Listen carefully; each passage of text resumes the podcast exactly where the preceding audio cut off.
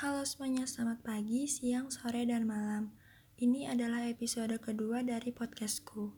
Sebelumnya, yuk kita kenalan lagi karena siapa tahu aja udah lupa sama aku.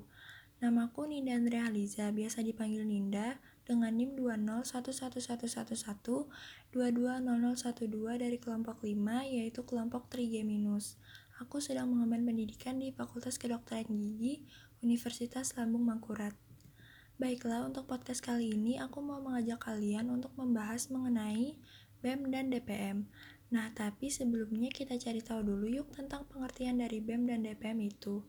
Jadi, BEM atau Badan Eksekutif Mahasiswa adalah suatu organisasi mahasiswa intrakampus yang merupakan lembaga legislatif di tingkat pendidikan tinggi yang dipimpin oleh seorang presiden mahasiswa.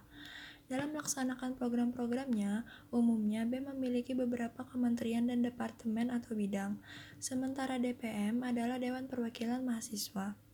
Nah, untuk DPM di Fakultas Kedokteran Gigi Universitas Lambung Mangkurat itu sendiri, terdapat lima komisi, yaitu yang pertama Komisi 1, Legislasi dan Pengawasan, yang memiliki kewenangan untuk memberi pengawasan dan memberi kontrol terhadap kinerja badan eksekutif. Lalu yang kedua, Komisi 2, Penelitian dan Pengembangan atau biasa disingkat Litbang, yang memiliki kewenangan untuk melaksanakan penelitian dan pengembangan di bidang legislatif. Kemudian yang ketiga, Komisi 3, Aspirasi Mahasiswa, yang memiliki kewenangan untuk menampung aspirasi mahasiswa terhadap jalannya program kerja yang dilaksanakan seluruh lembaga terutama badan eksekutif. Setelah itu yang keempat, Komisi 4, Hubungan antar lembaga, yang memiliki kewenangan untuk menjadi penghubung antar semua lembaga yang dibawahi oleh badan eksekutif. Dan yang terakhir, yang kelima, Komisi 5, Teknologi Informasi dan Multimedia yang memiliki kewenangan untuk menjadikan sarana pengembangan dari badan legislatif yang berlandaskan teknologi dan multimedia dalam hal pemberian informasi kepada seluruh mahasiswa. Oh iya, untuk BEM sendiri tadi sudah ya untuk pengertiannya. Nah, selain BEM inti, ada juga tuh departemen-departemen BEM itu, khususnya BEM di Fakultas Kedokteran Gigi Universitas Lambung Mangkurat. Yang pertama itu ada Departemen Interna yang mengurusi kegiatan atau acara seperti musyawarah besar, rapat kerja ormawa, dan disnatalis. Lalu ada Departemen Pengembangan Sumber Daya Mahasiswa yang mengurusi kegiatan seperti PKKMB, LKMMTD, dan Diklat Ormawa. Selanjutnya ada Departemen Pengabdian Masyarakat yang mengurusi kegiatan seperti School Visit LKMMTD, School Visit Angkatan, Bakti Sosial Angkatan, Bakti Sosial BEM, dan World Oral Health Day.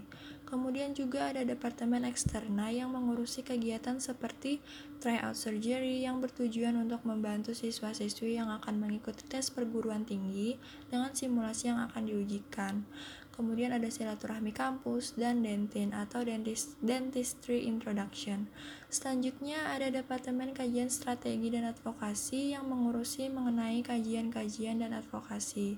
Kemudian ada Departemen Informasi dan Komunikasi yang mengurusi pengelolaan sosial media, mading, sistem informasi terpadu atau biasa disingkat sister, dan lain-lainnya yang berhubungan dengan informasi dan komunikasi. Lalu ada Departemen Penelitian dan Pengembangan atau yang biasa disingkat dengan Litbang yang mengurusi kegiatan seperti database story dan dan story. Dan yang terakhir yaitu Departemen Dana dan Usaha atau biasa disingkat Danus yang mengurus seperti katalog Danus dan program kegiatan wirausaha. Nah, BEM dan DPM ini adalah lembaga atau organisasi yang saling berkaitan dan juga sangat penting bagi mahasiswa. Kenapa? Karena dengan adanya BEM dan DPM ini dapat membantu para mahasiswa dalam mengembangkan potensi yang dimiliki oleh diri, melatih berbagai macam soft skill, dan menambah relasi juga tentunya. Oh ya, selain itu juga yang pasti menambah pengalaman berorganisasi dan bersosialisasi.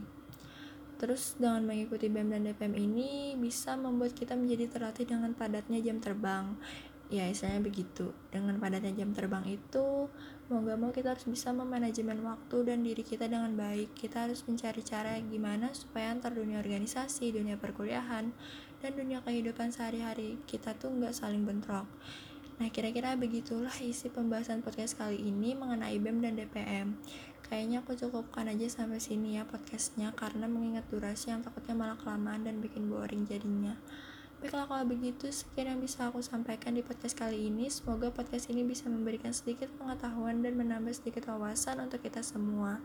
Salah mohon dimaafkan ya teman-teman dan juga kalau ada kata-kata yang belibet dan susah dimengerti, tolong untuk dimaklumi karena masih dalam proses belajar.